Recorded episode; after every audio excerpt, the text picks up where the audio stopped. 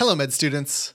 My name is Zach Olson, and thank you for downloading this episode of the EM Clerkship Podcast. Today, we are going to talk about sore throat. Because I remember on my med school emergency medicine rotation, there were lots of these cases in the department, obviously. They always had strep or man flu or something. But every single time, my attendings would give me the same pimp question when I had a patient with sore throat. And they would go, Give me four life threatening, worst case scenario causes for sore throat. And so we're going to go through those today. But before we discuss those four causes, though, real quick, let's go through an approach. As always, step one apply the Centor criteria. What are the Centor criteria? It's a list of four things that determine your risk for having group A strep, the classic strep throat. These four things are fever, no cough, enlarged lymph nodes, and exudate on the tonsils. Fever, no cough, enlarged nodes, tonsillar exudates. If the patient has all four of these, then you can give them antibiotics for strep. That way they don't get rheumatic fever. If they only have a couple of these, you only treat their strep if their strep swabs are positive. And if they don't have any of these, or just like maybe one of them, you don't give them antibiotics, you don't test them. Those four Centor criteria are fever, no cough, enlarged nodes, and exudate on the tonsils. Centor criteria, they're called. Step two, antibiotics. Let's say they do meet all the Centor criteria or they had a positive throat swab. Which antibiotic do you use?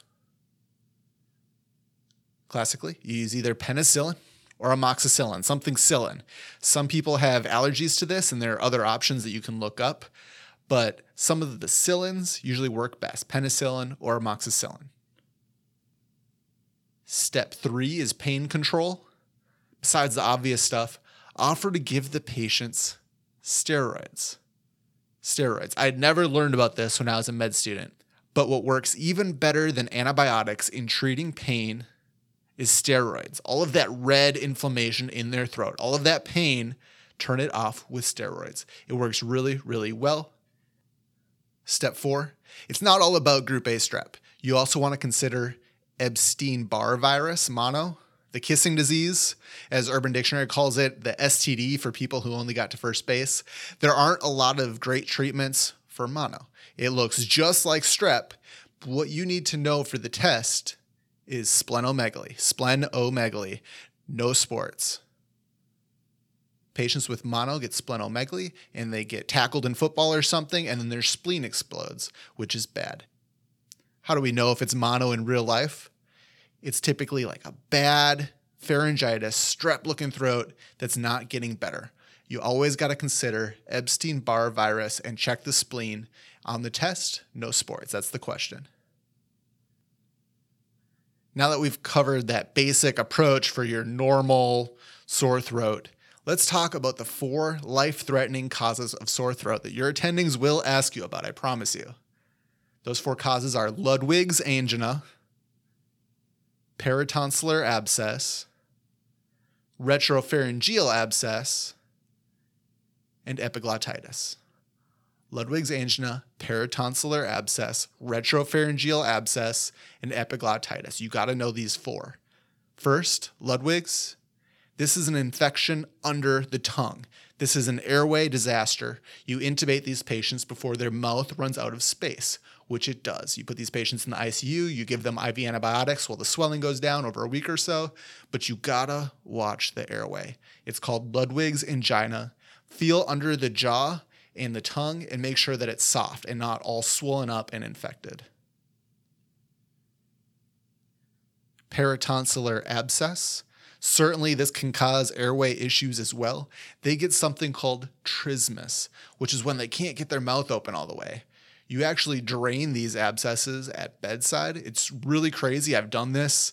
The abscess is right next to the carotid artery, though, so it's kind of intense. These people can go home typically after you drain it, as long as you start them on antibiotics. It's paratonsillar abscess. Next is retropharyngeal abscess. For me, this one is the scariest. The abscess isn't next to the tonsil or under the tongue where you can see it and feel it. It's way in the back of the throat, inside the neck.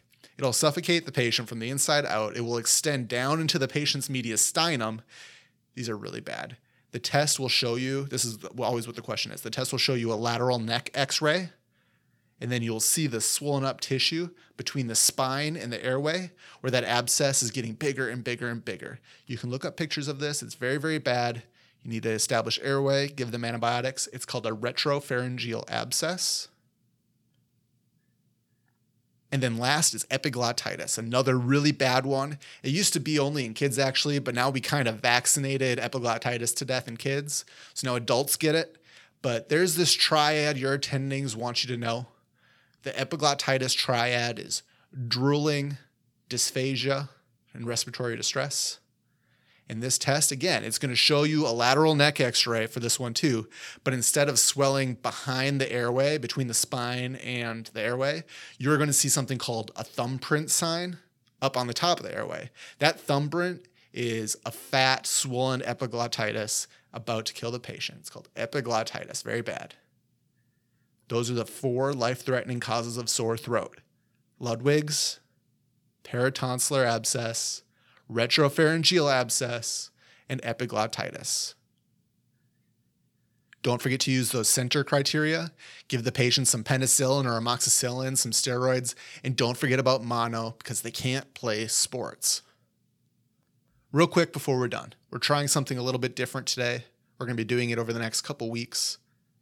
I don't want you to just do well clinically, but I also want you to do well on your test, your shelf, step two, really both of them.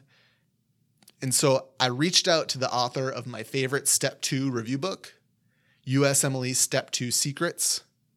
His name is Theodore O'Connell, and he has agreed to donate us some questions from his book to use after episodes to help us prepare for these tests. So we'll be putting them at the end of the shows as a little bit of extra review.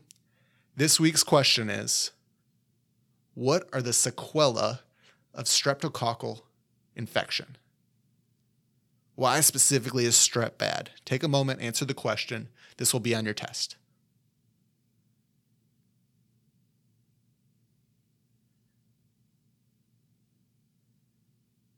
The big answer here is rheumatic fever. This is the one that causes bad valves and rheumatic heart disease. This is the big reason why we give antibiotics to pharyngitis at all. Another one is scarlet fever. That's the one with the sandpaper rash all over their body. And then the third one is post streptococcal glomerulonephritis. Hematuria, dark urine, maybe some puffy skin. Only rheumatic fever and scarlet fever are prevented by antibiotics. The post strep kidney stuff just kind of happens regardless. So I hope you found that helpful. Again, we'll be doing this over the next couple weeks. Special thanks to Dr. O'Connell from Kaiser Permanente, Napala Solano for providing us these questions from his review book, USMLE Step 2 Secrets. This is the book I used to prepare for step two myself. I got a 252. So thank you, Dr. O'Connell and Elsevier for allowing us to use these questions. Check out their Facebook page, give them a like, tell them thank you. We'll be doing these questions over the next several weeks. You can always send me an email as well, and we'll forward it along. And until next time, keep working hard, keep studying, and be sure to enjoy your shift.